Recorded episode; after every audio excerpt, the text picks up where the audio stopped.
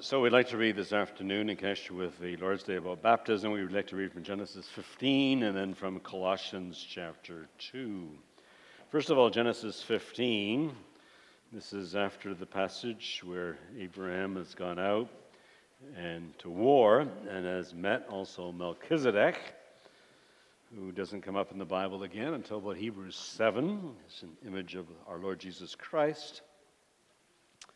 And we read in Genesis 15 the Word of God, verse 1.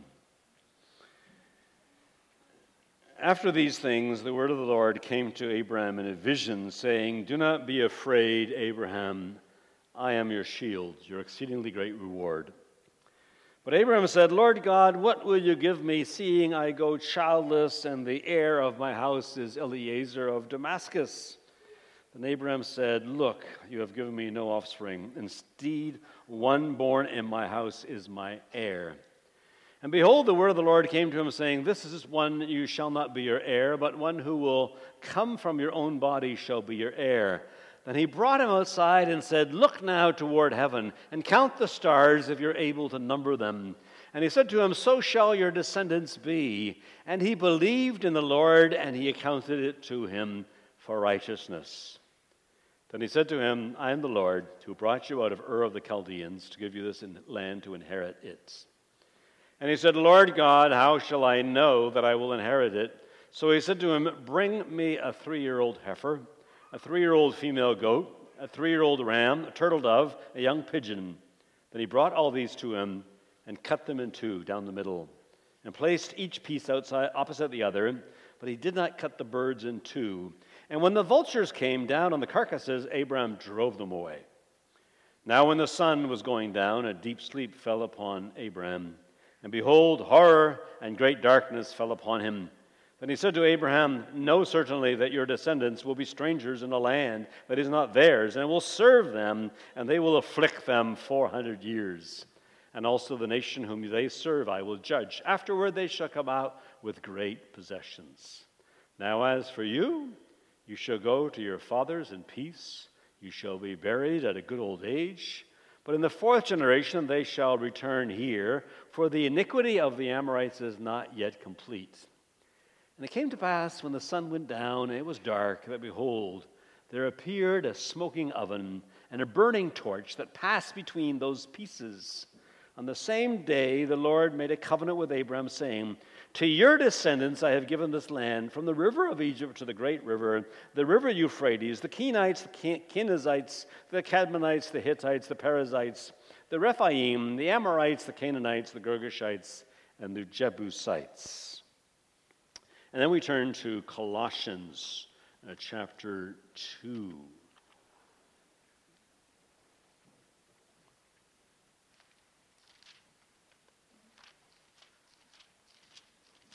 Galatians, Ephesians, Philippians, Colossians chapter 2, uh, beginning at verse 6.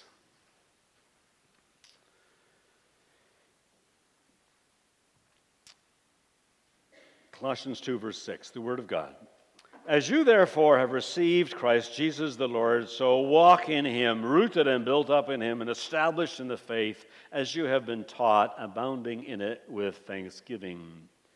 Beware lest anyone cheat you through philosophy and empty deceit, according to the tradition of men, according to the basic principles of the world, and not according to Christ.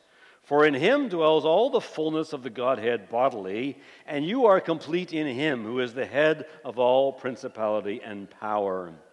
In him you were also circumcised with a circumcision made without hands, by putting off the body of the sins of the flesh by the circumcision of Christ, buried with him in baptism, in which you also were raised with him through faith in the working of God who raised him from the dead. And you, being dead in your trespasses and the uncircumcision of your flesh, he has made alive together with him, having forgiven you all trespasses, having wiped out the handwriting of requirements that was against us, which was contrary to us and he has taken it out of the way, having nailed it to the cross. Having disarmed principalities and powers, he made a public spectacle of them, triumphing over them in it. This is the Word of God.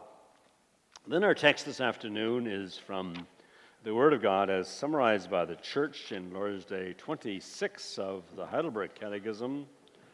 Lord's Day 26, page 540 of your Book of Praise.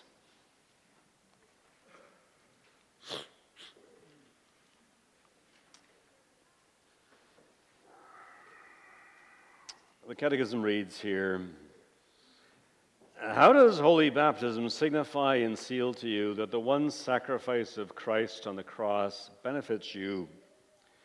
In this way, Christ instituted this outward washing with and with it gave the promise that as surely as water washes away the dirt from the body, so certainly his blood and spirit wash away the impurity of my soul, that is, all my sins. What does it mean to be washed with Christ's blood and spirit? To be washed with Christ's blood means to have received forgiveness of sins from God through grace because of Christ's blood poured out for us in his sacrifice on the cross. To be washed with his spirit means to be renewed by the Holy Spirit and sanctified to be members of Christ so that more and more we become dead to sin and lead a holy and blameless life. Whereas Christ promised that he will wash us with his blood and spirit, as surely as we are washed with the water of baptism, in the institution of baptism, where he says, Go therefore and make disciples of all nations, baptizing them in the name of the Father and of the Son and of the Holy Spirit. Whoever believes and is baptized will be saved, but whoever does not believe will be condemned. This promise is repeated where Scripture calls baptism the washing of regeneration and the washing away of sins. So far, the confession of the church. After the proclamation of God's word, we'll praise God with the words of Psalm 78, stanzas 1, 2, and 3.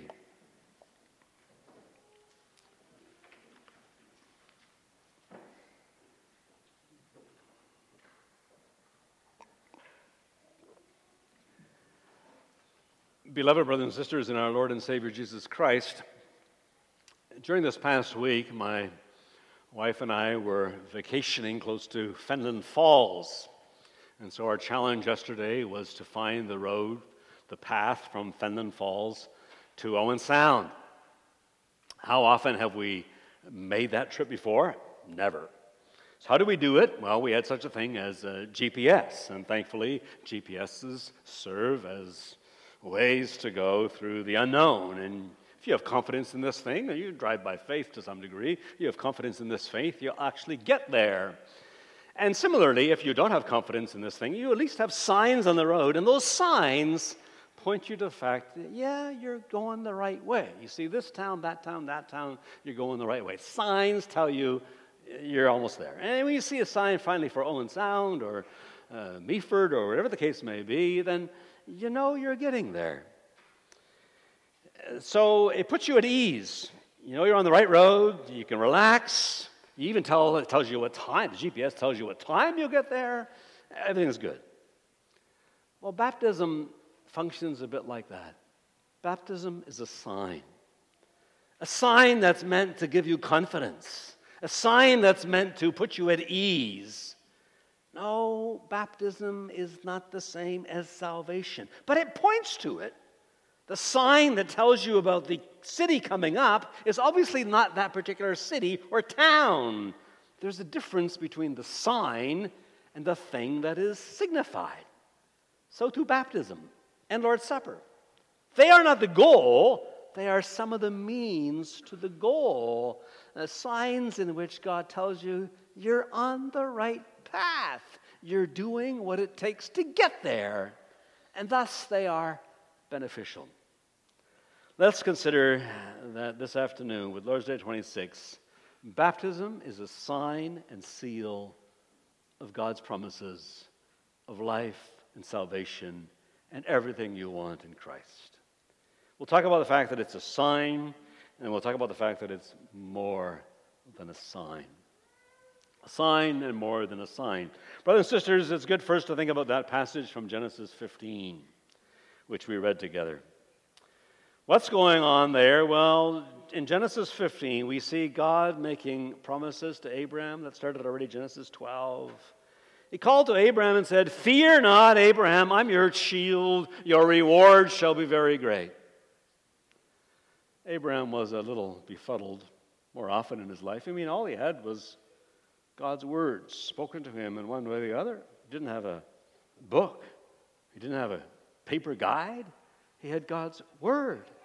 And so sometimes Abraham doubts, and Abraham does that in verse 2. He says, What will you give me? For I continue childless. You promised children, but the only heir of my house is my servant, Eliezer of Damascus.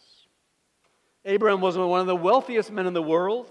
He had every material blessing he wanted. However, Eliezer of Damascus, a servant, was Abraham's designated heir because he had no sons, even though God promised him a multitude of children. That prompted God to reaffirm an earlier promise by telling Abraham he would have multitudes of descendants, as many descendants as there are stars in the sky. Ever seen in a dark night how many stars are in the sky? As many descendants as there's sand on the seashore. Ever been to Middle East and seen how much sand there is in that area of the world? Abraham believed the promise of God. God counted him to him for righteousness. And these things like stars and, and sand, they served as signs. Yes, God's going to do this. It's this text of Genesis 15, verse 6, by the way. God, Abraham believed, and it was counted to him as righteousness. That the Apostle Paul uses in his letter to the Romans in chapter 4 uh, to speak to the, uh, the, the, the, his audience about the doctrine of the justification by faith, by faith alone. Anyway, God reaffirmed another earlier promise. Abraham would not only have children, he would also have land. But Abraham struggled with that promise too. He, he said, Lord God, how do I know that I shall possess it? So God commanded Abraham to get a number of animals, to cut them in two, and to arrange the pieces in two rows, marking out a path. What's God going to do? He's going to give Abraham a sign that he will forever remember, a, sign that will tell him he's on the right path. The things God promises, he will bring about. And sure enough, when Abraham was finished, God put him in a deep sleep and gave to him a vision.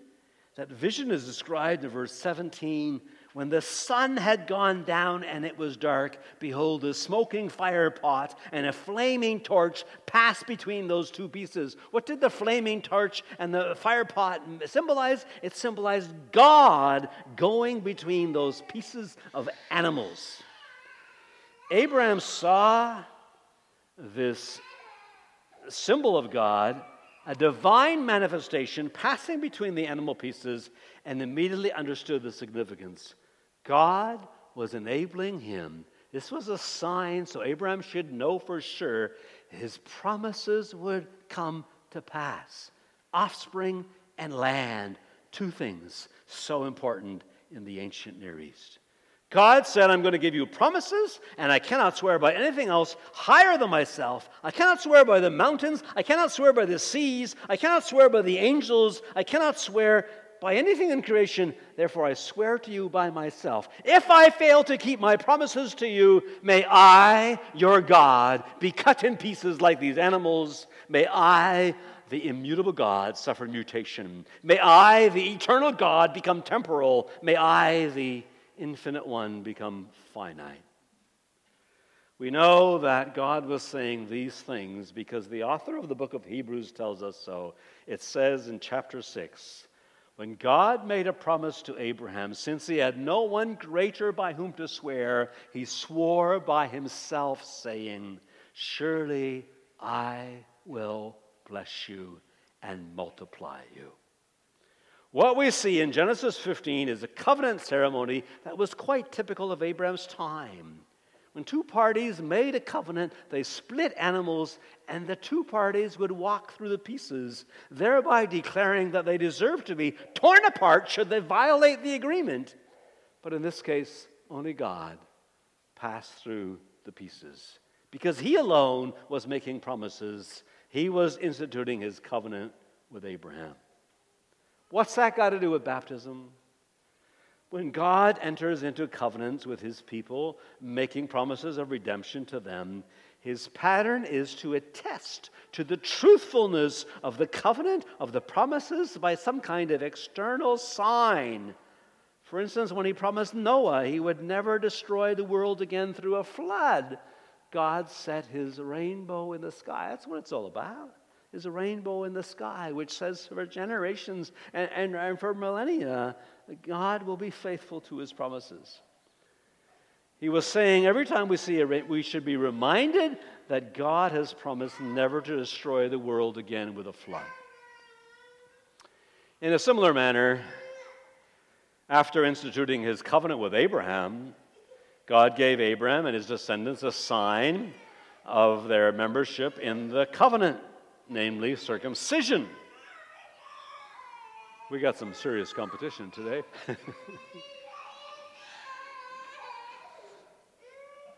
Circumcision had a, a, dual significance. On the one hand, the cutting of the foreskin was a sign that God was saying, I am cutting you out from the rest of fallen humanity and consecrating you as a nation to myself.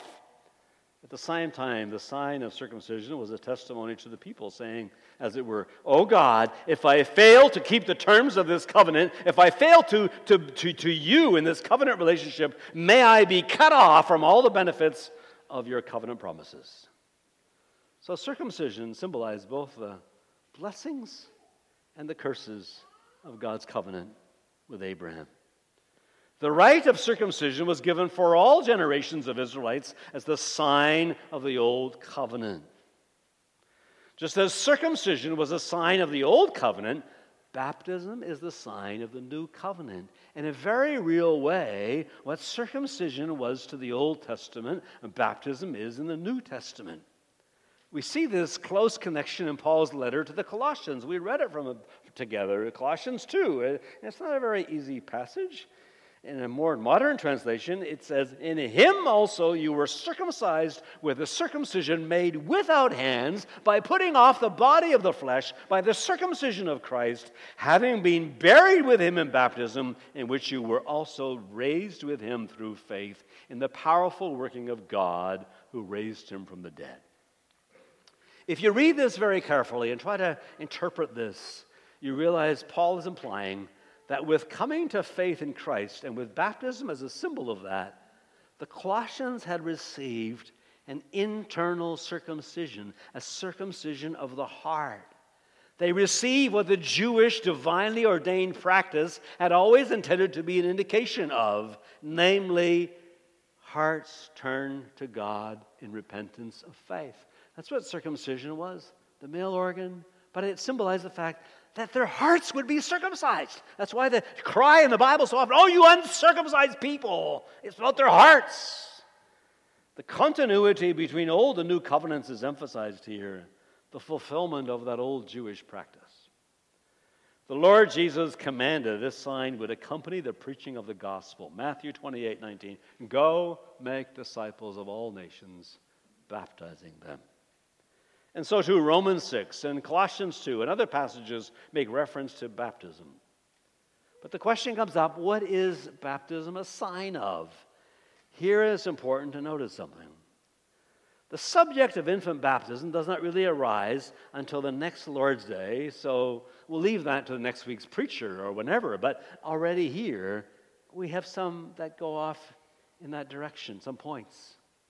My point here is this those who deny that infants should be baptized, mostly they do this because they believe that baptism is a testimony to the faith of the individual. And they say an infant, a newborn infant, doesn't believe yet. So therefore, an infant should not be baptized because where is the faith that it attests to? Baptism is a sign of what's in the person faith, repentance, forgiveness. And since that's not an infant, it must wait for later. So it serves to underline the faith of the person being baptized. But now think about that. If, if that was true, and if it has been historically true in that which was prior to this, namely circumcision, then should any Jewish baby ever have been circumcised? What does any eight day old child know about faith and repentance and salvation? Circumcision instead was a sign that attested not to something in the child, but to that which would come from God. It testified to the fact that this Jewish child was a member of God's people, set apart by God, and would by faith receive everything that God promised to the child. Circumcision was a sign of the righteousness that is by faith, a picture of spiritual circumcision, the circumcision of the heart, which would come. It was a sign of the regeneration and sanctification that would come later by faith. Remember, the sign is not the same as the thing signified. A sign to Owen Sound is not the same thing as Owen Sound. So, circumcision and baptism are not the same as the full reality that comes when the person circumcised or baptized actually believes. That reality will come through life, throughout life when we listen as infants to Bible stories on mom or dad's knee, what's happening? There's faith. This is truth. God says it. Mom's reading it. Dad's reading it. When we attend church and catechism class, when we profess our faith and in turn raise our families, or in the case of those who are converted later in life and thus are baptized later, even there, the sign is not the same as the thing that's signified. It's just water and, and adults are as frail as infants faith wise, but baptism reminds the parents as well as the baby. When the baby becomes a bit older, you can say, You were baptized. And it reminds and it points to the fact that God is good and God is faithful. It doesn't say anything about that baby at that stage, it doesn't say anything about that adult at that stage but it talks about God. That's the way signs always work. Whether you take circumcision, whether you take rainbows, whether you take God's use of the stars or the signs, it's a sign not of what's in human beings, it's a sign of what's in God almost every time you look at it. And isn't that powerful? Think of it. How meaningful is it when you're old and doubting? You're 80 years old, you're doubting the truth. You're facing the fact that you're, you're going to die and you, you have a hope and you had a hope in the eternal life and now you're doubting. What good is it that you know that when you were five years old or 20 years old, you believed? You believed then. You were full of vinegar and full of uh, power and full of hope. But now you don't. What good is that then? But if you're old and you remember there was a day when God said to you, this is my word, and these are my promises to you. If you walk in these ways, if you remember you were baptized. Baptism signified the fact that it was true for you. It's so much more meaningful. In that baptism, God said He would always be with you, that you would be His, that He made a covenant with you, that His Son died for your sins and your stubbornness, that His Holy Spirit would dwell in you and strengthen you and quicken you all the days of your life. Think of what Luther said when he was beset by opposition and spiritual doubt. When the devil tried to attack him, he would say, Baptizatus sum, which means, I have been baptized. There was that objective testimony to the love of God, and it was a source of tremendous comfort for him. Because what is baptism a sign of? Lord's Day 26 speaks of it as a sign of what? Of washing. The last line says Scripture calls baptism the washing of regeneration and the washing away of sins.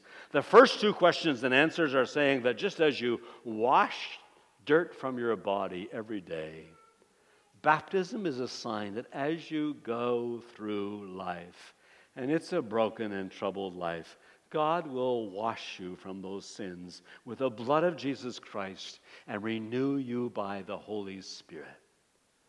Those are some mighty accomplishments, are they not? Isn't it good that we get a sign to underline what God will do? You got this sign. Testifies to the fact you're on the right road and you're going to get there. But realize it's, it's never automatic. Not with an adult. That adult, even if you profess your faith at uh, 22 and you be baptized at 22, uh, that adult has to keep on believing, keep reading the Word, keep imploring God for His Spirit, going to church. Or with an infant, it's not automatic for infants either. Such an infant has to be instructed and encouraged and see what God is doing and learn to trust God. Where do we get the idea that it's automatic? In the water somehow? That's not how it goes with signs. When I see a sign on the road, I haven't arrived at my destination. I have to trust the sign is right. And I have to keep weaving through the, the valleys and the hills and keep driving. The sign is great, it helps. But the reality is more. Another Reformed confession puts it differently when it describes baptism. The Westminster Confession of Faith says baptism is the sacrament of the New Testament, ordained by Jesus Christ not only for the solemn admission of the party baptized into the visible church, but also to be unto him a sign and seal of the covenant of grace, of his engrafting into Christ, of regeneration, of remission of sins, of his giving up unto God through Jesus Christ to walk in newness of life, which sacrament is by Christ's own appointment to be continued in his church until the end of the world. That confession, Westminster Confession of Faith, chapter 28, article 1, points to a sevenfold significance of baptism. At least six ways in which it is a sign. First, it speaks of admission into the church. In our day and age, we are much too individualistically focused. We approach this with all kinds of questions about me and the state of my soul. And in the biblical period, there was an emphasis on the collective before the individual, on the congregation before the individual person. We would do well to recapture that. In baptism, the person baptized becomes a member of the church, a participant in its struggles and sufferings, and an heir to its blessings. Secondly, it speaks of being part of the covenant of grace. A baptized child doesn't become Jewish upon baptism but he or she becomes a covenant child. The promises of the covenant are his or hers. And so, to a baptized adult becomes part of that covenant as well. And his children now receive the same promises. Third, it speaks of his engrafting into Christ.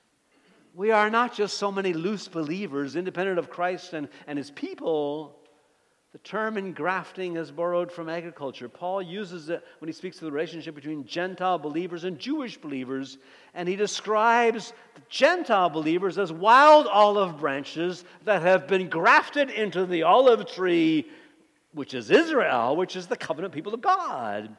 So, engrafting portrays something being attached to a host that is alive and growing in order to draw life from it. In baptism, he or she is given a new identity into which he or she is called to grow, engrafted into Christ. Fourthly, it's a sign of regeneration. Do covenant children need to be reborn? Of course they do. Can anyone enter the kingdom without repentance? Was Nicodemus, the man to whom Jesus said, You must be born again from above, was he not a covenant child? The very first thing the baptism form tells us is we and our children are conceived and born in sin and are therefore by nature children of wrath, so that we cannot enter the kingdom of God unless we are born again. We cannot rip out the doctrine of rebirth, the doctrine of regeneration out of our confessions. Of course, you need to be born again. Of course, your children need to be born again. Will there be a new heaven and a new earth and you enter as one of those old persons? Those persons who are still old in, in, in sin and the devil? We must be born again. If we rip this out, then what, you know what, what do we have left? We have just a Dutch Canadian social club. And that's not a, what the church is. The church is a body of people who find their refuge and their salvation and their life in Jesus Christ and in the new birth that comes about through Him. Baptism happens not because regeneration is presumed, but regeneration is promised. to all who believe and walk in God's way. And baptism is a sign of the fact that that regeneration will come. Not a guarantee, but it's a sign. That's what you want. That's what happens. Baptism is a, sign of, is a sign of God's promise to regenerate his people, to liberate them from the moral bondage of original sin, to cleanse their souls from guilt, and purify them so they can enter into a saving relationship with him. All of which happens in the Holy Spirit's work of changing us from the inside out is signified by the sacrament of baptism. In baptism, he or she is promised enormous grace and power to be received by faith. Fifthly, it talks about remission of sins. Baptism is to be unto him or her a sign and seal of the remission of sins. The Catechism is not saying that the water of baptism washes either an infant or an adult of sin in the same way as water washes away dirt, but it points to the washing of our souls that happens through the blood of Jesus Christ and the Holy Spirit. And the souls of each and every one of us needs that washing. Sixthly, baptism is to be unto him a sign and seal of his giving up unto God through Jesus Christ to walk in newness of life. The sign is not the same as that which is signified. The sign talks about a glorious reality that hopefully and prayerfully, by the grace of God, will come about as a reality. The confession touches, touches on our surrender to God, on the fact that if you stay on the path your baptism sets you on, and cultivate that in the way of faith and by the power of the Spirit, you will live life the way it was meant to be lived by the Creator. You will enjoy a new heart that's able to choose God's ways. You will see new perspectives and enjoy values that others scoff at. In Christ, we can live a life you can never live without Him. In Christ, you can love those near to you and even those far away like you could never ever love before. It's called being a new man, a new woman, a new boy, a new girl. The life I now live, says Paul, I live by the faith in the Son of God who loved me and gave himself for me. And don't think this happens only when you're an adult. Boys and girls, you too are called. As soon as you're able to hear the gospel, to respond to it with faith. You're called to a better life. You're called to a healthier approach and to show that it makes a difference wherever you are. That's what your baptism is about. That's what it calls you to be. When we are baptized into the name of the Holy Spirit, God the Holy Spirit assures us that He will dwell in us and make us living members of Christ, imparting to us what we have in Christ, namely the cleansing from all our sins and the daily renewal of our lives. We're broken people living in a broken world, but there's renewal that happens by the power of the Holy Spirit, and it's signified in our baptism. Baptizatus sum. I have been baptized. So live a different life, a better life. What foolishness it is to think that this is not rich for all of us, young and old. How wonderful that God does not just tell us this in His Word, but actually shows us by this sign of baptism. It's like Abraham. Abraham, look at this smoking pot. Remember this smoking pot? I went through the pieces. Child, see this water, my sign to you of what's coming. Baptism sums up the whole of our Christian life, past, present, future, and offers it to us offers to us in it a single powerful sign and seal. It's an identity that begins with the whole body of Christ, in which we more and more will find our place. It's an identity that begins with Christ, into whose image we are slowly but surely being transformed, not by our own efforts, but by the gracious promise of God and the power of the Holy Spirit. It's a sign, it's even more than a sign. The point is, we should not think of sacraments as mere symbols that we do not have to participate in what has been called a, a Zwinglian view of the, of the sacraments. Whether Zwingli actually taught that, it would be debatable, but anyway, according to the Zwinglian, supposed Zwinglian view, then all we need to do, I suppose, is hold up some water, and for Lord's Supper, we just hold up some bread and some wine. We subscribe, we seem to subscribe to that way when we too quickly say, It's okay, I had, I had Lord's Supper last week, I can just watch today, as if watching is the same thing. The question then becomes do we actually believe the Spirit works through the sacraments? that they have to be administered to us to be of real benefit. The Catechism often talks not only about the, the, the, the, knowing of the sacraments, but the use of the sacraments. You have to use the sacraments. Your confession holds to another view when it says, for example, in Article 33, Our gracious God, mindful of our insensitivity and weakness, has ordained his sacraments to seal his promises to us and to be pledges of his goodwill and grace to us. He has added these to the word of the gospel to represent better to our external senses both what he declares to us in his word and what he does inwardly in our hearts. Thus, he confirms to us sacraments are visible signs and seals of something internal and invisible. Therefore, the signs are not void and meaningless. So too the Catechism. Answer 66. Answer 69. How does the holy baptism signify and seal to you as surely? It's based in part on the language of the Bible and the nature of sacraments, in which the sign and the thing signified sometimes seem to slide into each other as if the two are one. Paul calls baptism the washing of regeneration. Peter says baptism now saves you, but then he's quick to add, because he knows this, not the removal of the dirt from the body. This is sacramental language. They are so closely connected. The seal is so tight, as it were. The language sometimes suggests they are one.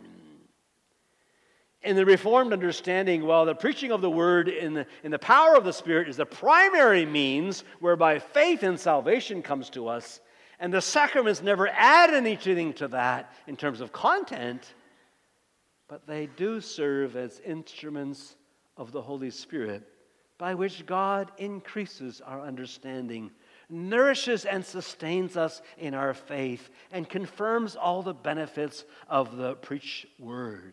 The point is not that God somehow adds something in baptism or in Lord's Supper when He gives us a sacrament. The problem is God gives us His word. We're like Abraham. God gave His word, and, and Abraham needed to be assured that the word was true and these things would come about. Well, God gives His word to us, His Bible to us, and He, he tells us all these very things, but we are weak and feeble, just like Abraham. And God says, Look, I bear with your weaknesses, and I bear with your infirmities.